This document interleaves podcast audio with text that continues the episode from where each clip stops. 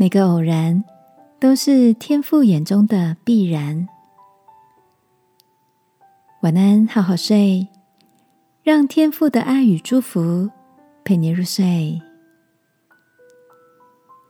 朋友，晚安。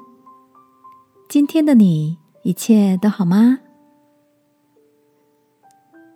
前几天和芬迪聊起在国外工作的日子，他说他研究所毕业后，在国外找工作找了半年，好不容易有个企划经理的工作通过了口试，但却在笔试时，因为来不及在规定的半小时内看完一整叠英文的资料。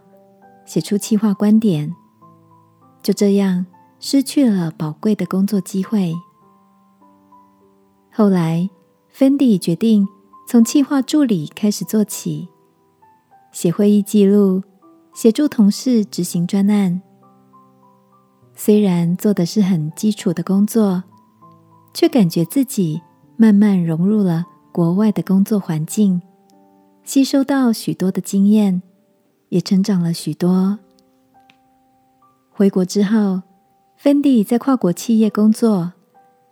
现在的他，不但可以用流利的英文写企划、做提案，职位跟薪水更是不可同日而语。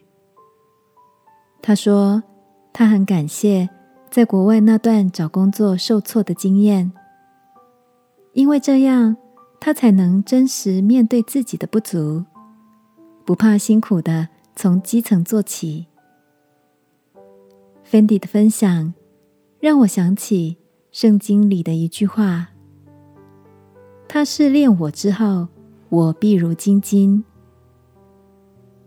亲爱的，如果现在的你也正处在沮丧和自我怀疑的挫折里，让我们一起来到天父面前，求他赐下坚韧和谦卑。使我们能看见，在试炼之后，如金金般闪闪发光的祝福。亲爱的天父，谢谢你让我有力量面对每一个挫折，再次勇敢站立。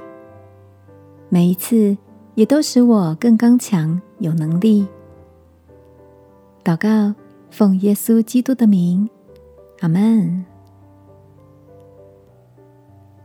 晚安，好好睡。祝福你，经过淬炼后就闪耀发光。耶稣爱你，我也爱你。